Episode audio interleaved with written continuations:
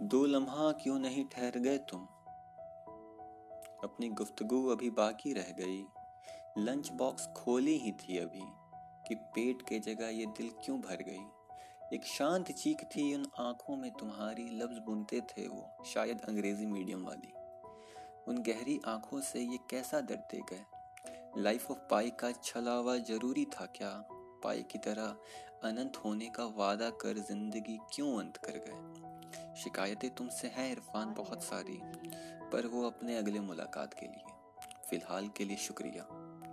ہمیں بتانے کے لیے کہ خان اور بچن والے مقبول کے مداری بالی ووڈ میں کہ سلم ڈاک کا ستارہ کیسے چمکتا ہے، کہ شہرت کسی کی جاگیر نہیں، محنت اور قابلیت سب کا حاصل ہے۔